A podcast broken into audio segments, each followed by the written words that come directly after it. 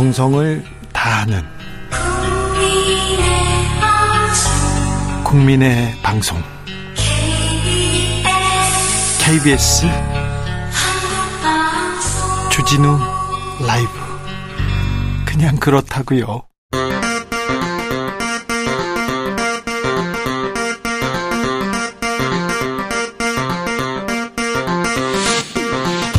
주진우 라이브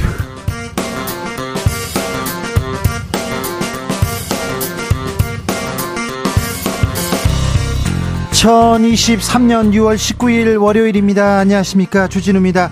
대한민국 경제 1980년대 일본과 같은 저성장 늪에 빠졌다. 미국에서 박영선 전 장, 정, 장관이 경고하고 나섰습니다. 미중 갈등 격화되고 있는 상황에서 우리 경제는 어떤 길을 걸어야 할까요? 대한민국 외교는 어떤 길을 가야 할까요? 박영선 전 장관에게 들어봅니다. 한중 갈등 빨리 진화해야 할 텐데요. 싱하이밍 중국 대사 발언 논란 속에 중국으로 출국한 더불어민주당 의원들이 있습니다. 이 의원들을 두고 국민의힘에서는 형사처벌 가능성까지 거론하고 나섰습니다. 중국 티베트에 직접 다녀온 더불어민주당 김병주 의원에게 들어봅니다.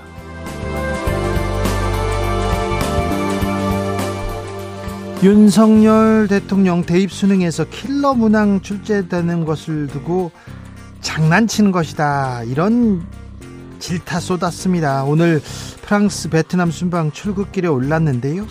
어, 한편 이재명 민주당 대표는 교섭단체 대표연설에서 불체포 특권 포기를 선언했습니다. 정치권 상황, 정치적 원의 시점에서 들여다봅니다. 나비처럼 날아 벌처럼 쏜다. 여기는 주진우 라이브입니다.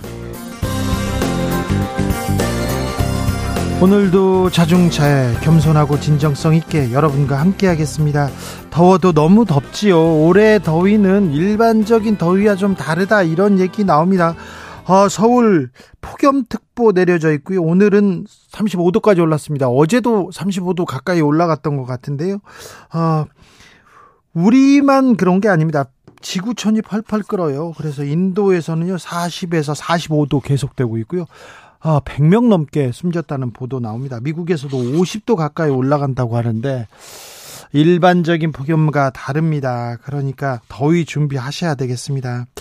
음, 시원한 뉴스 좀 들으면 좀 시원해질 텐데 자 이런 뉴스 들, 들었으면 좋겠다 이런 주, 뉴스가 들려오면 좀 시원해질 텐데 듣고 싶은 뉴스 있습니까 바라는 뉴스 있습니까 아, 네. 누구 죽었으면 좋겠다. 이런 얘기 하지 마시고요. 어, 어떤 뉴스 듣고 싶은지 어, 보내주십시오. 샵 9730 짧은 문자 50원, 긴 문자는 100원이고요. 콩으로 보내시면 무료입니다. 그럼 주진우 라이브 시작하겠습니다.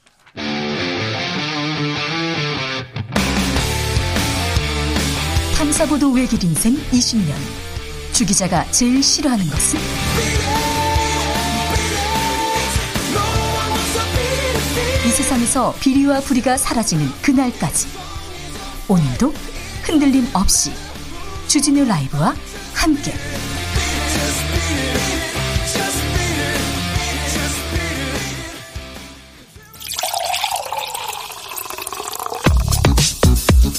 진짜 중요한 뉴스만 쭉 뽑아냈습니다. 주스.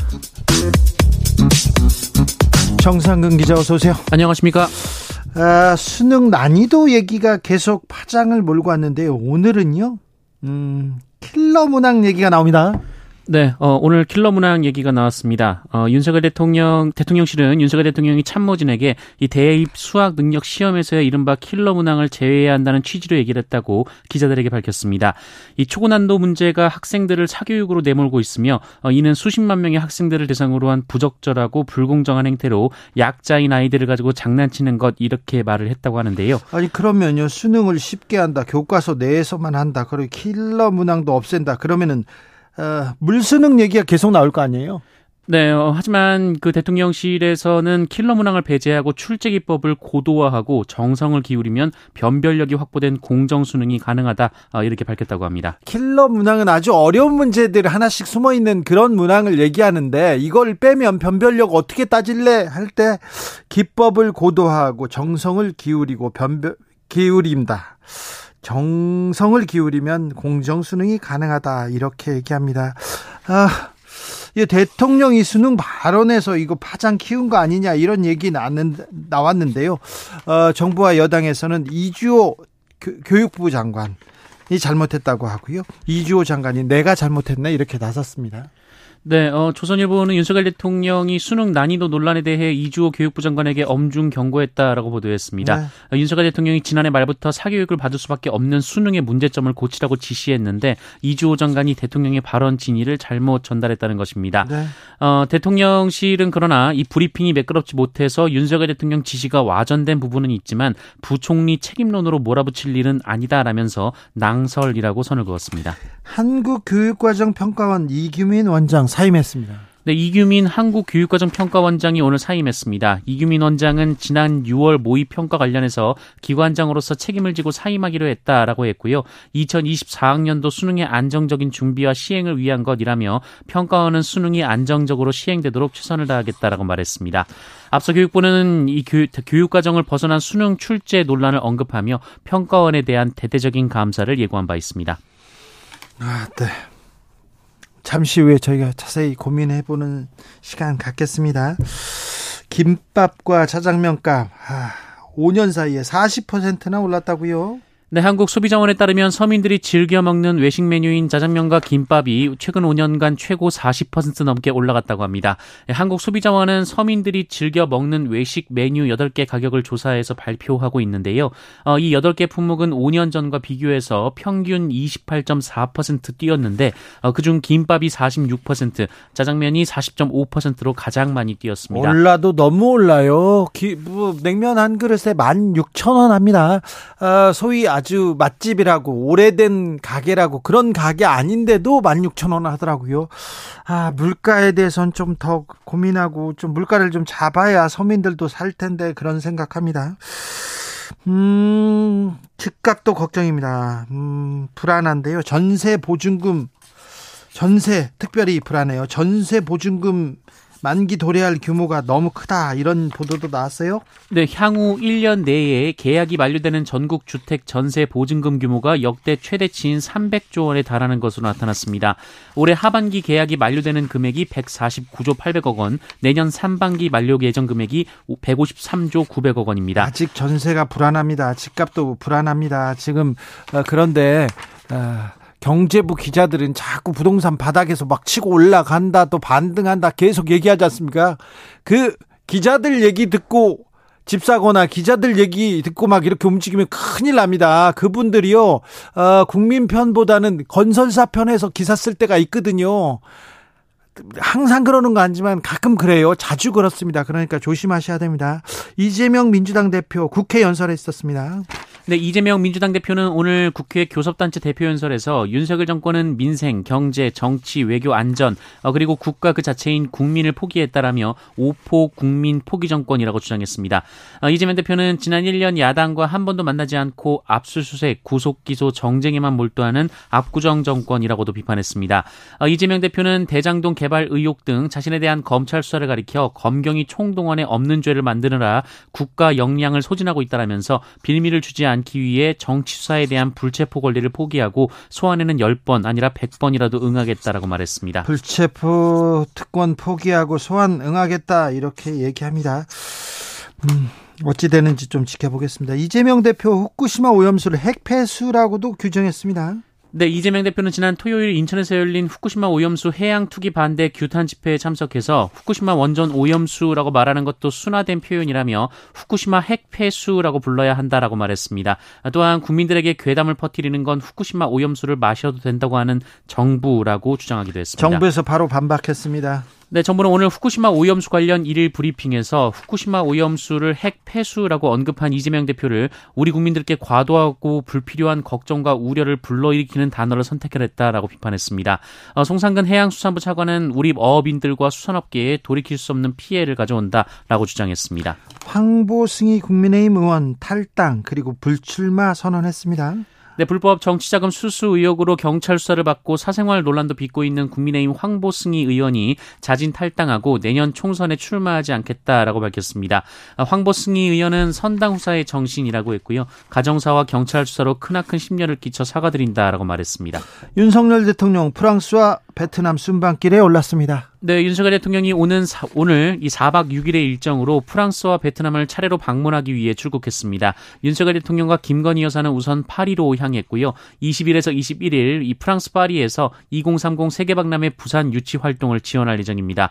또한 20일에는 마크롱 프랑스 대통령과 오찬을 겸한 정상회담이 예정돼 있습니다. 어, 윤석열 대통령은 22일부터는 베트남을 국빈 방문하는데요. 보반청 국가주석과 정상회담을 포함해서 베트남 최고 지도부와의 여러 면담이 예정돼 있습니다. 노란 봉투법 입법 취지에 맞는 대법원 판결이 나왔습니다. 그런데 아, 여당에서 비판 거세게 합니다. 네, 국민의힘 윤재호 원내대표는 지난주 파업 손해배상은 노동자 전체의 연대 책임을 물을 수 없다는 취지의 대법원 판결에 대해 김명수 대법원장이 자신을 포함한 몇몇 대법관의 교체를 앞두고 노란봉투법 알박기 판결을 한 것이라면서 입법부 차원에서 심각한 유감이라고 비판했습니다. 법과 원칙을 지키겠다는 보수당에서 보수에서 계속해서 법원 판결을 이렇게 흔드는 이런 비난성 성명 나옵니다. 대법원에서 이에 대해서 입장 냈습니다. 네, 대법원은 오늘 김상환 법원행정처장 명의로 된 입장문을 통해 최근 판결에 대한 정치권과 재계의 비판이 사법권 독립을 훼손할 수 있다며 자제를 요청했습니다. 네. 이 대법원은 판결 선고 이후 해당 판결과 주신 대법관에 대해 과도한 비난이 이어지고 있다라며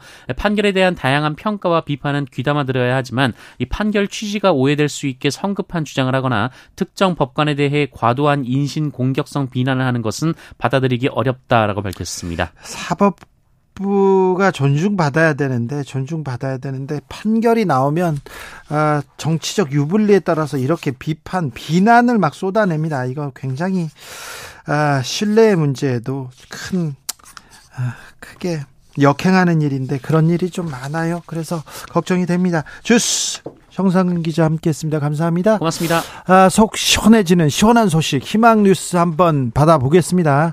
1300님께서 라면값 내려가서요. 우리 동네 분식집 메뉴 가격도 내렸다는 뉴스 듣고 싶어요. 이 얘기 나오는데 이건 뭐 해외 토픽감이 되지 않을까 이런 생각했는데 우리 집 우리 동네 분식집 뭐 가격 내렸다 가격이 내리는 식당을 본 적이 없어가지고요 그런 어, 라면값 내렸다 이런 것도 들어본 적이 없어서요 어, 9165님 학생들의 행복 지수가 쑥쑥 올라간다는 소식 좀 들었으면 좋겠습니다. 그렇죠. 우리 학생들 아, 저런 정글 같은 그냥 경쟁의 경쟁의 교실에 그냥 밀어 넣어 놓고 살아남아라. 이게 아, 우리 교육제도의 현실인데 이걸 좀 바꾸긴 해야 될 텐데 아, 어떤 근본적인 고민이 필요합니다.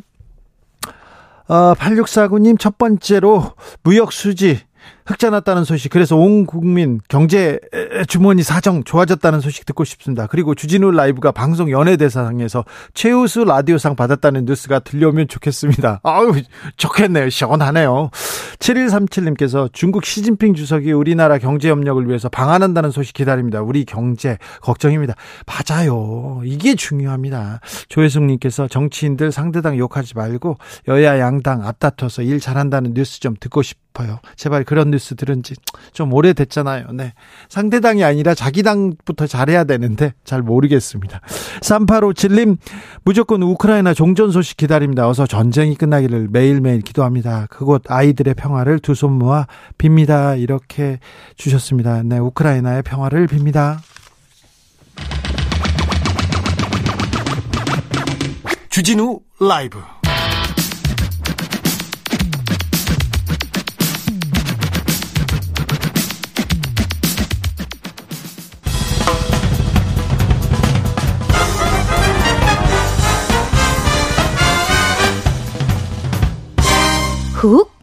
인터뷰 모두를 위한 모두를 향한 모두의 궁금증 훅 인터뷰 싱하이밍 주한 중국 대사 발언 이후에 한중 관계 냉랭합니다. 아니 사이가 나빠요, 나빠요. 갈등 커지고 있습니다. 그러는 사이에 더불어민주당 의원들이 중국 방문했습니다. 그랬더니 아, 국민의힘 중심으로 구려외교다, 조공외교다 이런 비판 쏟았는데요. 중국 다녀왔습니다. 더 김병주 더불어민주당 의원 어서 오세요. 네, 안녕하세요. 잘 다녀오셨어요? 김정주입니다. 네, 잘 중- 다녀왔습니다. 중국은 어떤 일로 가 다녀오셨어요? 네, 이번에 어, 티벳 자치구에서 네. 문화관광 엑스포가 열렸습니다. 네. 거기에 중국과 티벳 자치구에서 초청을 받아서 예. 갔다 왔습니다. 근데 지금 네. 이 시점에 방중 부적절하다 가기 전부터 국민의힘 네. 중심으로 비판 막 했어요.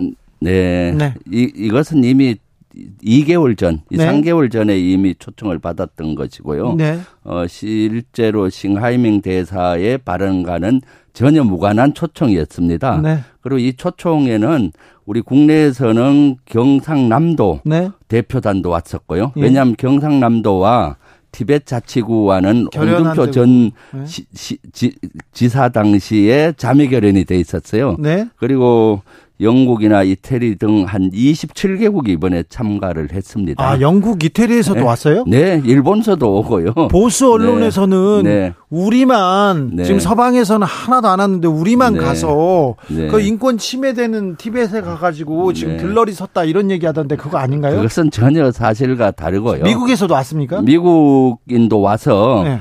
기조연설도 했어요. 아, 그래요? 네, 그래서 여기서는 정부 대표도 있고 예. 국회 대표도 있고 어 싱크탱크 또는 학자 여러 그룹에서 왔었고 네. 그명그 27개국은 티벳 자치구로부터 정식으로 저희들이 받았어요. 몇 개국이 왔는지 네. 보니까 국민의, 네. 국민의힘에서는 관광 외교 하지 말고 지도부를 만났어야지 이런 얘기도 합니다. 네, 지도부도 만났죠. 지도부 사실은 만났어요? 예.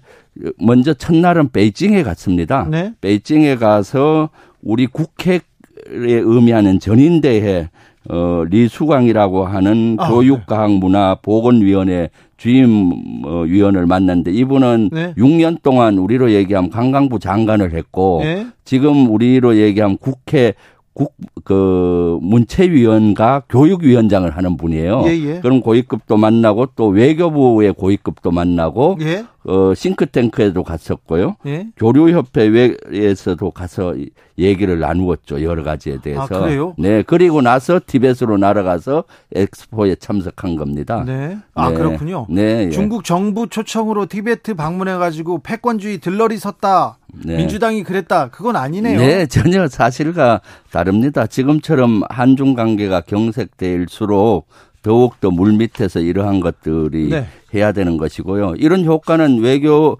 중국 외교부에서 대변인이 발표했잖아요. 네. 한중 관계가 어려운데 이렇게 다각적인 외교 활동 의원들이 하는 것이 도움이 됐다라고 얘기했고 브링컨도 또 우리 박진 장관한테 얘기도 했잖아요. 네, 네. 한중 관계 중요하니까 네. 하, 어, 실제 건강하고 성숙된 한중 관계 개선 노력을 지지한다라고 브링컨이 박진 장관한테 얘기했는데 네. 우리 은 활동을 두고 한 얘기 같이 느껴졌어요. 네. 네. 아까 저희 청취자도 네. 그런 얘기합니다. 시진핑 국가주석이 왔다는 방 뭐 방한한다는 그런 뉴스 듣고 싶다고 이렇게 한중 갈등 있는데 네. 냉랭한데 이럴 때일수록 대화해야 되지 않습니까? 당연하죠. 자, 네. 중국에서는 네. 이그 싱하이밍 대사 발언 그리고 대통령 발언 어떻게 받아들이고 있습니까? 네, 싱하잉 대사 발언에 대해서는 특별히 언급이 없었습니다. 네. 그렇지만 한중 관계의 갈등에 대해서는 예. 너무 한국 정부가 가치 이데올리기 중심으로 보는 것 같다라는 견해는 비쳤습니다. 네. 그래서 더욱더 이렇게 갈등 구조로 가는데 중국 정부에서는 고위급들이 한중 관계 개선해야 된다. 네. 그리고 또 이러한 개선을 원하고 예. 그래서 우리도 요구를 했습니다. 예. 지금 관광 단체 관광을 중국이 우리 한국에 오는 거 막고 있지 않습니까? 네. 금지되어 있는데 이런 걸 빨리 풀어라. 그렇죠. 그리고 또 그 얘기 해야죠. 그, 네, 그걸 요구했고 예. 그다음에 이제 아이돌이라든가 그 한한령. 공연 네. 어, 공연도 예. 서로 교환 공연도 많이 활성화하고 예. 이런 걸 풀도록 요구도 했었죠. 이런 예. 다양한 문제. 그래서 어 고위급들이 이것은 긍정적으로 봤고요. 그래요. 어 그래서 고위급들 또 한중 관계는 이미 31년 동안 깊은 관계가 있기 때문에 이런 어려움을 극복하고 좋은 관계로 가자는 취지의 얘기들을 했었죠. 가, 가서 얘기는 네. 또 잘하셨네요. 네, 네. 조혜정님께서 티벳 인권 문제를 옹호하는 것처럼 비춰질 수 있다 이렇게 비판하던데 이 부분 어떻게 생각하세요? 이것은 차원이 다른 문제입니다. 네. 지금 사실은 우리가 중국의 대만 문제나 네. 티벳 인권 문제를 거론하는 것 자체가 사실은 한중 관계의 갈등의 골을 깊게 하는 겁니다. 네. 이번에 티벳에 한 것은 티벳 인권 문제와는 전혀 다른 관광 문화에 대한 엑스포입니다. 네. 예를 들어서 그렇게 따지면은 독일에서 엑스포가 열렸을 때 우리가 가면은 네. 독일이 라지 그거를 우리가 어, 옹호하는 게 됩니까? 아, 우리 아니죠. 지금 부산 엑스포를 유치하기 위해서 노력하잖아요. 네. 유치된 많은 나라에서 고위급 손님들이 와야 이게 흥행이 되지 않습니까? 네, 네. 그런 차원인 것이죠. 아무튼 네. 네. 서방 사회는 하나도 어, 서방 선진국은 하나도 안 가고 우리나라만 간 것처럼 이렇게 호도하는 사람들이 있는데 그건 아니다. 이거. 네, 전혀 아닙니다. 네. 자, 네. 어, 의원님 그 중국 가서 북한 문제에 대해서도 좀 이야기 나눠 보셨어요? 네, 저는 사실은 이 안보 분야에 궁금한 게 너무 많아서 네. 요구도 하고 확인도 했습니다. 네. 먼저 외교 고위급을 만났을 때 제가 요구한 게 있습니다. 네. 북한이 그날 또 미사일 두 발을 쐈어요. 예. 그리고 그때 만났 기 직전에 그런 미사일 도발을 했었는데 중국이 북한 이런 미사일 도발이나 이런 거 할 때 유엔 안보리 제재에 동참을 안 하지 않습니까? 네. 동참을 강하게 요구했습니다. 아, 예, 왜냐하면 북한이 도발을 하게 되면 유엔 안보리 제재에 중국이 동참을 해야지 예? 동참을 안 하니까 우리 한국 국민들이 중국을 안보적으로 신뢰할 수가 없다. 그리고 동참을 하고 두 번째 요구사항은 제가 요구한 것은 북한을 비핵화하고 평화 체계를 만드는 것이 절실하다. 네. 중국도 거기에 적극적으로 좀 해라. 네. 그러면은 어 저절로 한중 관계가 회복이 될 것이다 얘기했더니 중국에서는 북한 핵 보유지는 절대 용납을 못한다. 네. 북한을 비핵화하고 평화 체제는 자기들도 적극 지지한다. 하지만 어, 북한이 녹록하지 않아서 말을 잘 안 듣는 것 같다. 네. 이런 얘기를 하면서 북한과 중국이 유일하게 가장 그 견해 차이가 있는 분야가 핵 미사일 개발 분야다. 예. 중국은 극구 말리고 있는 중이다라는 반응을 보였죠. 예. 거기 한 발 더 나가서 제가 한 어, 한중일 네? 세 나라의 정상회담이 원래 원래 계획돼 있잖아요. 네? 우리가 주최하는데 네? 어, 대통령실에서는 중국에 달렸다라고 얘기를 해서 네. 중국의 의향이 궁금했습니다. 네. 그래서 물어봤더니 한중일 정상회담 적극적으로 원한다. 네. 그래서 실무회담 그 전에 실무회담이 국장급이 있을 것 같은데 만약 열리면은 적극적으로 참가해서 한중일 정상회담을 여는 걸 본인들은 지지하고 하겠다. 네. 그런 얘기도 했었죠. 네. 토니 블링컨 미 국무부 장관이 지금 아, 중국을 방문 중입니다. 5년 만에 지금 만난다고 하는데요. 시진핑 국가주석과도 면담 예정이라고 하는데 네. 지금 미국하고 중국하고 굉장히 긴장 관계가 좀 아, 고착화돼 있지 않습니까? 네, 네. 조금 이번에 좀 분위기가 바, 다, 달라집니까? 저는 많이 바뀔 거라고 봐요. 제가 궁금해서 물어봤죠. 예. 지금 우리 하, 한미일 외교를 강화하다 보니까 예. 북중러 구도가 되지 않는 우려했잖아요. 네. 그럼 미국과 일본도 중국과 각을 세우는데 실제 물 밑에서는 어떤가 궁금해서 물어봤습니다. 네. 미국하고는 외부적으로는 갈등 구조이지만 내부적으로는 아주 실무 협상을 많이 한다고 해요. 예. 그리고 브링컨도 오고 예. 또 조금 전에 시진핑을 만났다고 합니다. 예예. 예. 그리고 곧 있으면은 정상회담까지 그 미국과 중국 정상회담까지 논의하지 않겠습니까? 예. 일본도 마찬가지 현재 중국과 관계는 안 좋지만은 물 밑에서는 많은 대화를 한다고 합니다. 지금 한미일 구조 속에서 우리가 중국과 계속 각을 우리만 세우고 있잖아요. 네. 그러다 보면은 낙동강 오리알 신세가 될 수가 있습니다. 우리가 그동안 교류했던 경제 분야의 공백들을 네. 미국이나 일본이나 다른 나라가 채워갈 수 있겠죠. 예. 네. 한미일 동맹 계속 외치면서 지금 한미일은 급속도로 이렇게 가까워지고 있습니다. 그런데 한미일 군사 동맹 아, 이렇게 이루어지는 거에 대해서 중국은 네. 어떻게 생각합니까?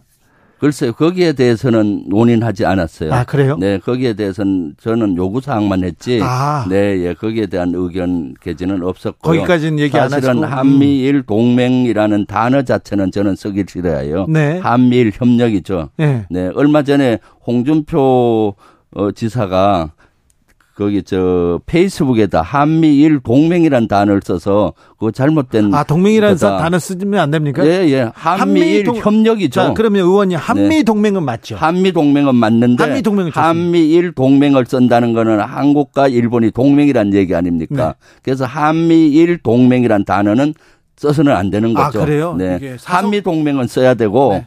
한미일 협력이죠. 네. 네. 사성 장군 출신 의원께서 한미일 동맹까지는 아니다. 아, 일본은 믿을 수가 없다. 이... 당연하죠. 일본은 독도에 대한 영유권에 대한 야욕을 가지고 있잖아요. 예, 예. 그런 나라와 어떻게 동맹이 될 수 있습니까? 아, 그러네요. 예. 하, 그래서 용어를 잘못 써서는 안 됩니다. 알겠습니다. 한미일 협력이지 절대 동맹이란 단어를 써서는 안 되고 간혹 이런 걸 혼란을 일으켜 쓰는 경우가 있어요. 지난번에 네. 한미일 의원들 회의를 한 적이 있어요. 3, 4개월 전에. 네. 미국 의원 중에 한미일 동맹이란 단어를 써서 제가 혼을 냈어요. 네. 그 단어 쓰면 안 된다. 그랬더니 뭐라고요? 그 받아들이더라고요. 아, 그래요? 아, 그 자, 자신이 잘못 썼다고 네. 그때 그 얘기를 했어요. 네. 한미 동맹은 맞는데 한미일 동맹은 아직은 뭐 전혀 아직은 아니라 앞으로도, 앞으로도. 안 됩니다. 네. 네. 아 근데 군사 교류를 그렇게 또 일본하고 하려고 하니까 좀 불안해요. 네, 그렇죠. 믿고 맡기기는 네. 좀 믿고 맡길 수 있는 친구는 아니잖아요. 네, 그렇죠. 네. 한미일 동맹으로 가게 되면은 네. 북중로 또 구도가 되기 때문에 예. 동북아의 안보의 불안정성이 높아지고 네. 북한 핵 문제 풀기도 더 어려워집니다. 자, 한중 관계 계속 얽히고 설켰는데요. 이게 갈등 커지기만 했는데 어떻게 풀긴 풀어야 될 텐데. 아, 풀, 풀긴 풀려고 돌파구를 내려고 또 지금 네. 의원님이나 민주당에서는 가신 거고요. 네. 자, 어떻게 이 한중 이 관계 좀 어떻게 해빙 무드로 만들어야 될까요? 이번에 사실 한중 갈등 구조가 깊어졌는데 네. 우리 민주당 의원들이 용기를 내서 가서 네. 저는 물꼬를 텄다고 봐요. 아, 그래요? 앞으로 개선되려면은 윤석열 대통령 께서 생각부터 바꿔야 됩니다. 그래요? 가치 중심의 외교를 부르짖잖아요. 네. 실용 중 이 국익 중심으로 가야 되는 것이죠. 그래서 국익 중심으로 가고 가치와 국익을 융합해서 이렇게 가야 되는데 가치 중심이라고 가다 보면은 한중 관계를 풀기 어렵습니다. 네. 그래서 그런 생각을 바꾸고 지금 우리 민주당 의원들이 어렵게 물꼬를 텄으니 네. 어, 윤석열 정부에서는 한중 관계 개선을 위해서 노력을 했으면 좋겠어요. 네. 아마 하게 될 겁니다. 왜냐? 미, 미국에서 지금 급속히 미국과 중국이 좋아지고 있잖아요. 네. 미국에서 브링컨 대통령도 박진 장관한테 국무장관. 국무장관이 박, 우리 박진 장관한테 한중 관계 개선 지지한다고 했지 않습니까? 네. 그러니까 미국 말은 현재 윤석열 정부가 잘 듣는 경향이 있잖아요. 아, 잘 들어야 된다. 그래서 네. 이 분야는 앞으로 저는 좋아질 텐데 좋아져야 돼요. 빨리 좋아져서 네. 우리가 낙동강 오래할 신세가 되지 말고 네. 좀더 우리의 운명은 우리가 어, 스스로 개척해 가야 되겠죠. 일본 보십시오. 일본은 외교에서 네. 한미일 강조하면서도 북한하고 대화하겠다고 하고 중국하고 각을 세우면서도 물밑에서는 엄청나게 대화하고 있거든요. 네. 경제, 민생, 수출을 위해서도 한중 관계 개선 시급한데 좀 걱정이 됩니다. 그런데 한국 축구 선수가 지금 중국에서 이렇게 구금돼 네. 있고요. 또 중국에서 이렇게 막 한국을 괴롭힐 것 같아서 네. 국민들은 염려합니다. 네. 그럴수록 대화를 해서 예. 우리 축구 선수 안타까운데 그런 것도 빨리 우리가 보호하고 풀려고 노력해야 되는 것이고 예. 자꾸 대화를 해야 뭔가 해결할 거 아닙니까? 네. 이렇게 어 한중 관계 갈등이 길어지면은 네. 볼이 더 깊어집니다. 볼이 어? 깊기 전에 네. 해결을 해야 되겠죠. 그 전에도 이제 중국 다녀시고 중국과의 관계 뭐 관시라고도 하는데 아는 네. 사람도 있고 그럴 거 아니에요. 네. 의원님 좀 달라졌습니까? 중국 중국이 우리를 대하는 자세나 생각이? 이번에 보니까 중국은 사실 한 어, 중국과 우리 대한민국 관계를 개선하기 위한 노, 의지가 강해 보였어요. 아, 중국은요? 네, 예. 그래서 우리가 조금만 손을 내밀면은 네. 중국은 잡고 어, 여러 가지 경제라든가 서로 윈윈할 수 있는 분야가 많잖아요. 네. 그렇게 가야 된다고 봅니다. 알겠습니다. 여기까지 듣겠습니다. 김병주 더불어민주당 의원이었습니다. 감사합니다. 네, 감사합니다. 교통정보센터 다녀오겠습니다. 김민혜 씨.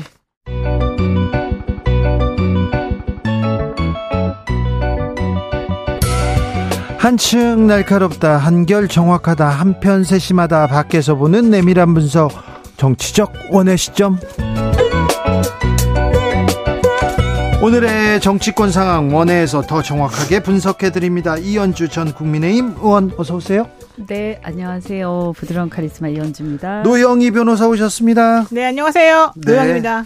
오늘 대통령은 대통령은 프랑스로 갔습니다. 프랑스로 갔는데 어, 수능 얘기가 계속 나오고 있습니다. 음, 순방 순방보다는 수능 얘기만 나오고 있어요. 킬러 문학만 이걸 어떻게 받아들여야 되는지 아 나라를 위해서 뭘 뭘 하겠다 이런 메시지를 뭐, 어떻게 던지고 가잖아요 보통 그런데 이걸 수능은 또 그것도 킬러 문항은 난이도는 이거는 또 정말 정말 어네 처음 보는 처음 보는 해석입니다. 아유 우리 대단히 재밌는 게 나는 국민의힘에서 말했던가요? 조국 수사를 너무 열심히 해가지고 그쪽 전문가라고 말하기 입시 전문가요. 아, 이건 또 전문가. 새로운 학설입니다. 그러니까 그러니까 이준석 대표가 그러잖아요. 이재용 부회장 수사하면 경제 전문가, 박근혜 이명박 대통령 수사하면 통치 전문가, 댓글 수사하면 인터넷 전문가, 버닝썬 수사하면 유흥 전문가 아니야? 이러는 거 이걸 페이스북에 올렸어요. 이준석 대표가. 아, 네 너무 웃겨가지고. 되게 재치는 있어요. 네 재치 있는데 네. 솔직히 국민의힘에서 이거를 좀 우리가 이해 못하는 바를 실드 치려다가 이렇게 된 거 아닐까? 보니까 네. 좀 너무 희화시켰다. 아이고 참. 그러니까 오히려 그 얘기를 안 했으면 안 했어야죠. 텐데 얘기해가지고 더 웃음거리 만든 거죠. 아니 원래 말은 맞는 말이잖아요. 이렇게 쉽게 내서 사교육에 우리가 너무 힘쓰지 않도록 해라. 뭐 킬러 문학 때문에 너무 힘들게 하지 말아라. 뭐 이건 할 수 있는 말인데. 그렇죠. 네, 그런데 예, 대통령이 큰 문제, 큰 화두만 던지고 그렇지. 이렇게 해야 되는데 몇 걸음 더 가서 이건 출제하지 마라 이렇게 얘기하면서 이게 이게 뭐라고 해야 되나 실드 불가 차원까지 가는 거 아닌가 이런 그러니까. 생각. 근데 이럴 때는 실드를 안 쳐주고 차라리 좀 포인트를 다른 곳으로 돌려줘야 되는 거거든요. 음. 근데 너무 충실하게 대통령이 한 말을 그냥 다 이렇게 옹호하려고 하다 보니까 오히려 지금 상황이 꼬인 것 같아요. 아무래도 뭐 이렇게 그 수능을 보는 아이가 없었거나 아니면 있었어도 수능에 크게 관심을 갖 아이의 공부에 크게 관심이 없었거나 이런 경우 아닐까 대다수가. 그래 이게 문제다. 왜냐하면 좀 부모로서 어쨌든 네. 정치를 하더라도 어, 아이들 교육에 우리도 관심을 갖고 또 실제 시상이 어떻게 돌아가고 뭐가 문제인지 이런 거에 대해서 실제로 우리가 필드에서 고민을 해야지 그것이 또 정책으로 반영이 되고 이럴 때 이제 아, 이 부분에 대한 문제 어떤 방향성 이런 네. 것들이 나오는 건데 제가 볼 때 사실은 이것은 경쟁이 너무 치열하다 보니까 나오는 문제인데요. 네. 근본적으로. 그러면 경쟁이 너무 치열한 이유가 뭐예요? 사실은 이런 거잖아요. 지금 일자리 문제하고 연결이 돼 있고요. 그다음에 대학에서 지금 도대체 이 요즘에 뭐 의대 열풍이 일어났다 이런 얘기를 하는데 그럼 그런 어떤 보장된 직업 말고 어디가 도대체 어떤 비전이 있는지에 대해서 지금 현재 특히 최근 들어가지고 우리 사회가 어떤 분야에 대한 비전이나 이런 것들이 거의 이렇게 보, 별로 공유가 되지 않는 음. 어, 굉장히 미래에 대한 희망과 비전을 얘기하지 않는 사회가 돼버렸어요. 예. 저는 이런 것들이 다 영향을 미친다라는 생각이 들고요. 네. 그다음에 수능도 이게 쉽든 어렵든 간에 어차피 상대 평가예요. 그러니까 어차피 등수를 매기는 평가예요. 그러면 어 이걸 이렇게 했을 때 저는 뭐 킬러 문항 문제 얘기 문제 제기 자체는 저는 일리가 있다라는 생각을 네. 하는데 근데 이거는 굉장히 지엽적인 얘기고요. 네. 그 외에도 그러면 등수를 내서 이거 쭉 세우는데 그 만약에 어, 난이도라는 것은 전문가들이 이것을 굉장히 예민하게 굉장히 아, 매우 예민한 문제죠. 그렇죠. 굉장히 전문적으로 보는 거예요. 그래서 만약에 또 이런 문제도 있어요. 너무 다 쉽게 내면 다 이제 변별이 떨어지면 그럼 어떤 문제가 생기느냐? 예를 들어서 한 문제 실수를 하면 엄청나게 밑으로 떨어지는 거예요. 그러면 그 떨어지는 애가 봤을 때 내가 한 문제 틀렸는데 아니 이렇게 됐을 때 이게 과, 연 공정한 거냐 이런 문제 제기도 나올 수 있겠는데 제게 뭐냐면 이게 옳다 그르다를 떠나서 이런 문제는 정말 그 현장에서 뼈가 굵은 사람들의 얘기를 좀 존중하고 저는 좀 들으셨으면 좋겠다. 아니 그러니까 지금 이현주 의원님 말씀도 강론이잖아요 말하자면 네. 그렇게 세세한 거를 지금 이 타임에 하면 안 된다는 거예요. 타이밍이 되게, 되게 중요해요. 세세한 거 대통령이 세세한 거 그 대통령이 너무 세세하게 아니, 들어갔다. 그 얘기 만약에 지금 150일 정도 하면 안 돼요. 네. 어, 150일 정도 남은 그러니까 거잖아요. 얼마 안 남았어요. 1053님께서 네. 개인적으로 공교육에 종사하는 입장입니다. 킬러 문항은 없어지긴 해야 합니다. 물론 최상위 학생들을 위한 다른 대안 있어야겠지만 근데 지금은 좀 심함, 심합니다. 교육 문제가 있어요. 수능 우리 이렇게 하루에 그냥 시험 쳐서 등수를 쫙 세운다. 이거 문제가 있습니다. 그런데 큰 화두를 던지고 고민 깊게 고민해야 되는데 음. 깊게 고민하지 않고 쉽게 얘기가 나와서 이렇게 지금 어, 학생들, 선생님들 그리고 교육 종사자들 다 지금 멘붕에 빠져 있는데 이거는 어떻게 좀 수습을 하고 넘어가야 될 것 같아요. 꼭 하나 말하고 싶은 거 있어요. 지금 그거에 묻혀가지고 이슈가 잘 안 되고 있는 거 하나가 뭐냐면 음. 자사고, 국제고, 외국어 고등학교 또 요, 유지한 데잖아요. 네. 저 외국어 고등학교 나왔거든요. 아, 그래요? 저희 고등학교 없어진다 그래서 사실 다들 슬퍼하기도 하고 뭐 좀 세워야 되는 거 아니라고 하도 하기도 하고 여러 가지 방면이 있었지만 지난 정부 때 없앤다 그래서 저는 그걸 되게 반대했었어요. 왜 음. 없애지? 그랬으나 어쨌든 정체적인 큰 흐름이나 이게 이제 옳고 그름을 따져가지고 그렇게 간 게 맞다고 하면 그렇게 가려고 했는데 또 갑자기 어떤 숙고나 이런 거 없이 대통령이 오늘 또 갑자기 대통령인지 교육부에서 존치 존치시킨다고 하잖아요. 네. 그럼 왜 존치시킵니까? 그러니까 그런 것들에 대한 의사결정이 왜 숙고의 과정이 없이 이런 식으로 진행되는지 그렇죠. 모르겠어요. 예, 그래서 그리고 예를 들어서 저는 킬러 문항은 뭐 그 문제 제기에는 일리가 있는데 예를 들면 이런 문제에 대한 결론도 저는 그냥 내부적으로 이 얘기를 좀 해서 네. 이거를 그 교육부라든가 교육 전문가들이 모여가지고 수기를 해서 어떤 결과로 나왔으면 좋겠어요. 왜냐하면 이렇게 되면 어, 전문가들이 재량을 발휘하거나 자유롭게 토론을 할 수가 없어요. 지금 그래서 담당자들이 지금 사표를 계속 이렇게 던지고 있는데요. 아니면 경질되거나 아니 어, 이렇게 뭐, 계속 가면 잘못하면 시스템이 무너져요. 네, 공교육 중심으로 가야죠. 수업 위주로 이렇게 뭐 수업 위주로 가야죠. 교과서 내서 출제하고 다 원론적인 얘기만 이렇게 해야 되는데 왜 지금 왜 갑자기 뭐 그런 얘기 나옵니다. 아, 이 얘기는 또 저희가 두고 좀 고민해 보는 그런 시간 갖겠습니다. 아, 이 얘기 처음 나왔을 때 이거 큰일 났는데 아니요, 이거 네. 지금 불안한데 생각했는데. 네, 근데 뭐 만호세 입학 때도 비슷한 문제가 있었고 그다음에 지금 노동부 그때 69시간 할 때도 그런 비슷한 얘기들이 있었고요. 어, 지금 1년에 계속해서 이런 상황들이 반복되잖아요.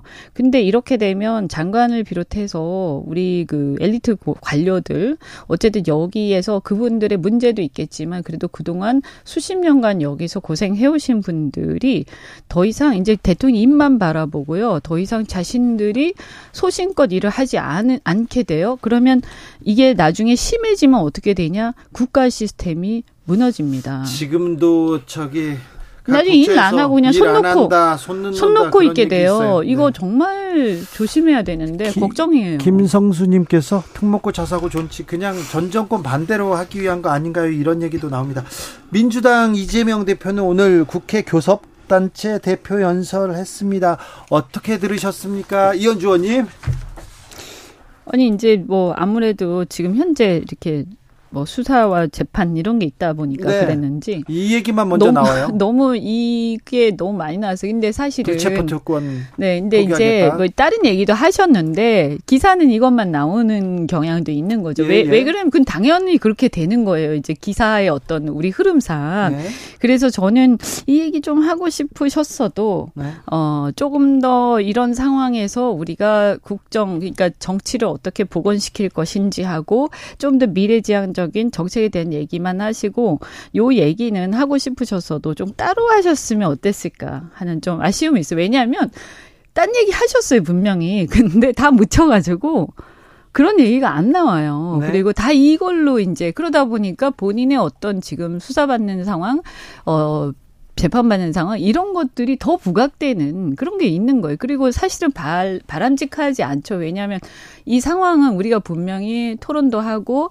어 우리 사회에서 사실 지금 정치가 이렇게 되는 것저 문제 의식이 저도 있지만 어 그럼에도 불구하고 야당의 교섭단체 대표 연설은 저는 어이 야당 대표가 하는 것인 만큼 민주당의 그러면 지금 민주당이 생각하는 어떤 정책적 대안, 비전 이런 것은 무엇인지 좀 궁금하거든요. 사실 국민들도요. 네. 그런 얘기 를 주로 하셨으면 좋았을 텐데 하여튼 이게 가려져서 좀 안타깝다. 네, 아, 제가 네. 대신 해드릴게요.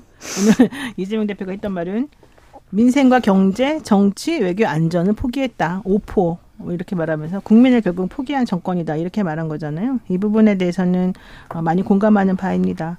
아, 그리고 이제 그 불체포 특권 관련해서는 사실은 국회의원으로서 지금 검찰의 수사가 적법하지 않고 편파적이고 잘못되었다라고 주장하는 입장에서 어, 이런 특권을 내려놓기는 쉽지는 않았을 것 같아요.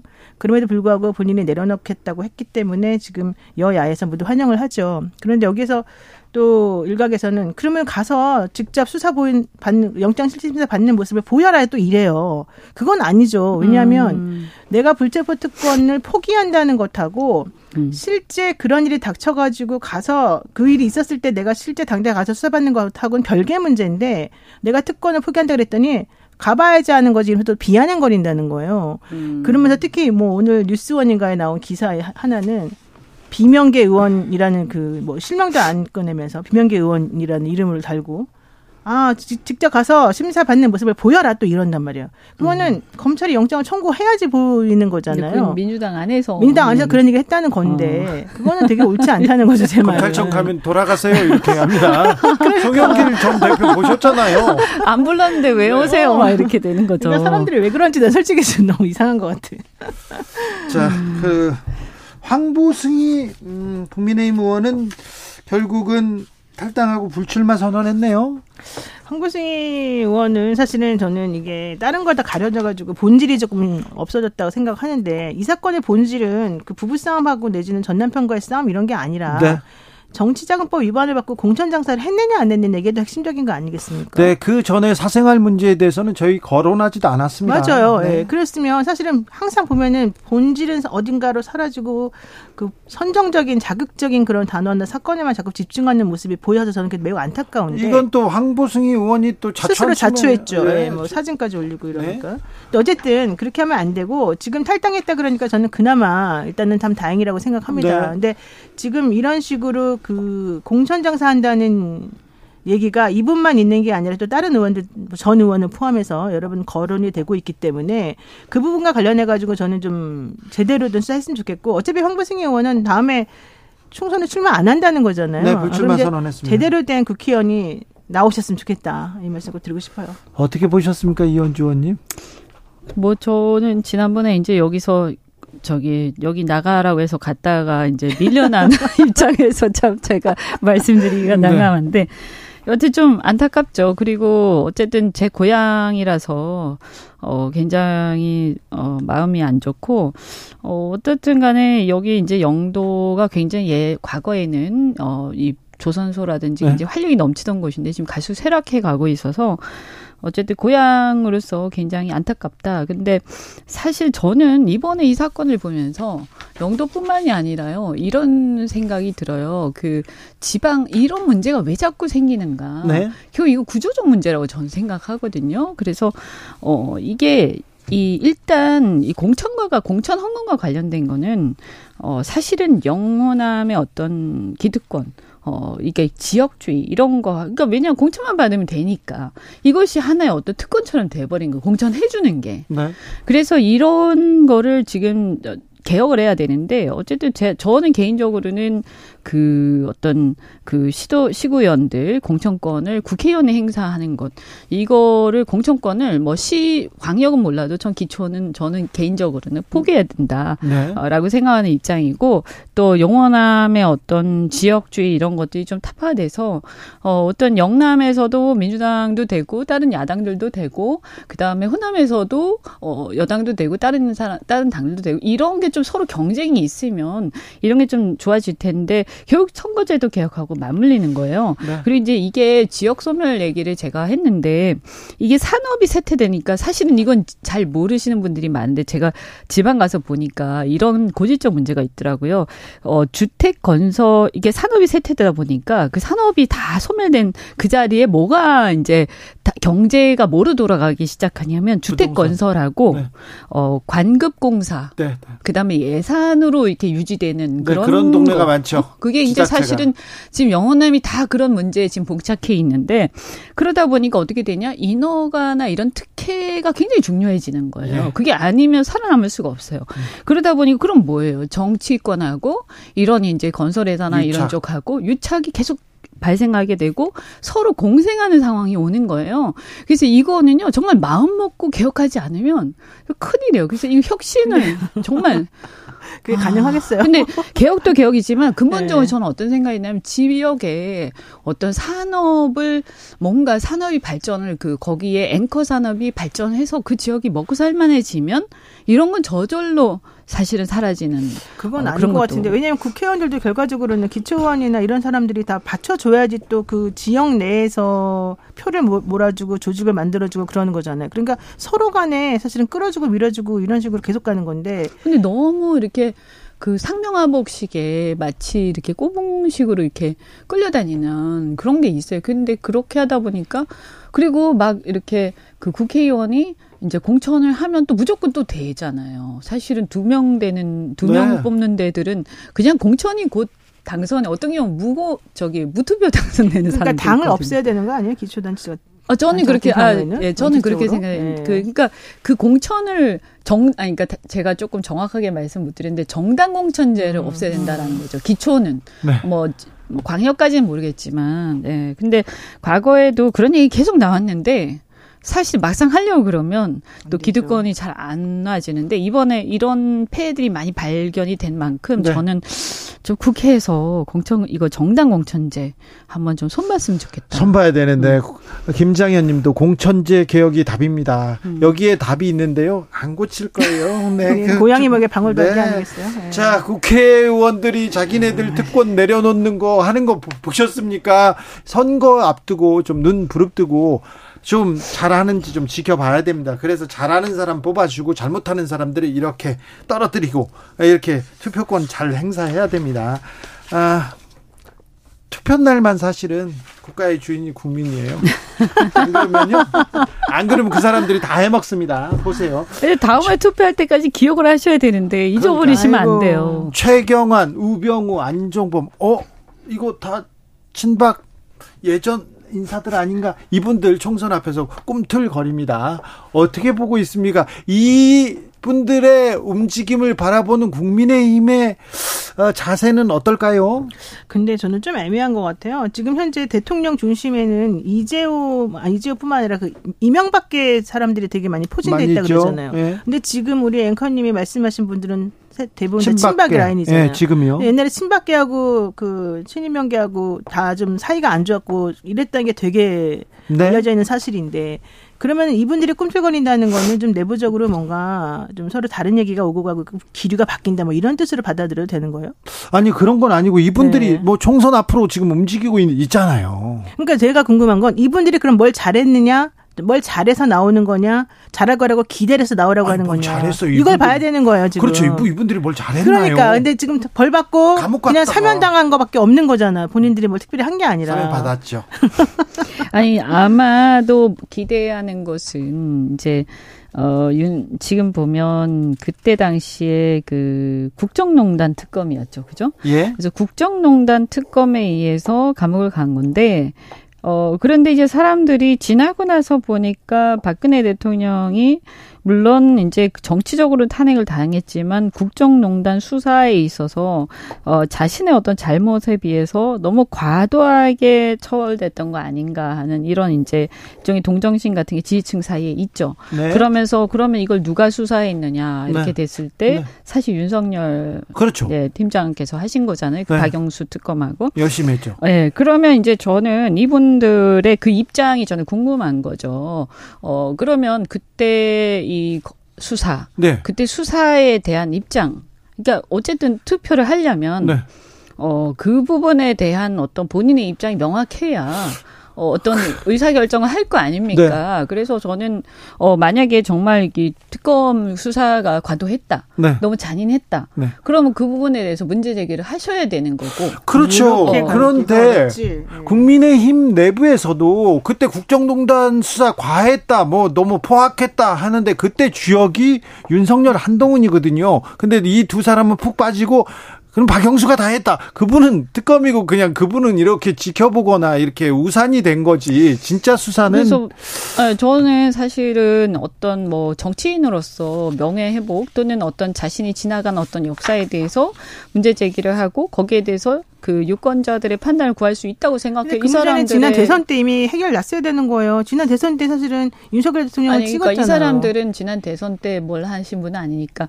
그러니까 그거는 자신들의 자유죠. 자신 들의 자유인데 제 얘기는 뭐냐면 그 부분에 대해서 예를 들어서 그런 얘기는 쏙 빠지고 만약에 어, 그냥 그, 그 수사에 대한 평가나 이런 것들에 대한 입장을 쏙 빠지고 그냥, 어, 이, 그, 그건 난 잘 모르겠고 그냥 나가서, 어, 한번 국회의원 배지 달고 싶어. 이렇게 되면. 네.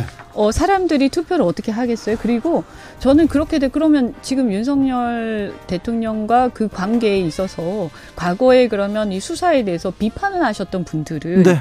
그 점에 대해서 비판을 만약에 안 한다고 한다면 왜 안 하는지 하고 이런 것들이 설명이 돼야 이연주, 돼요. 이연주, 노영희 두분 감사합니다. 네, 고맙습니다.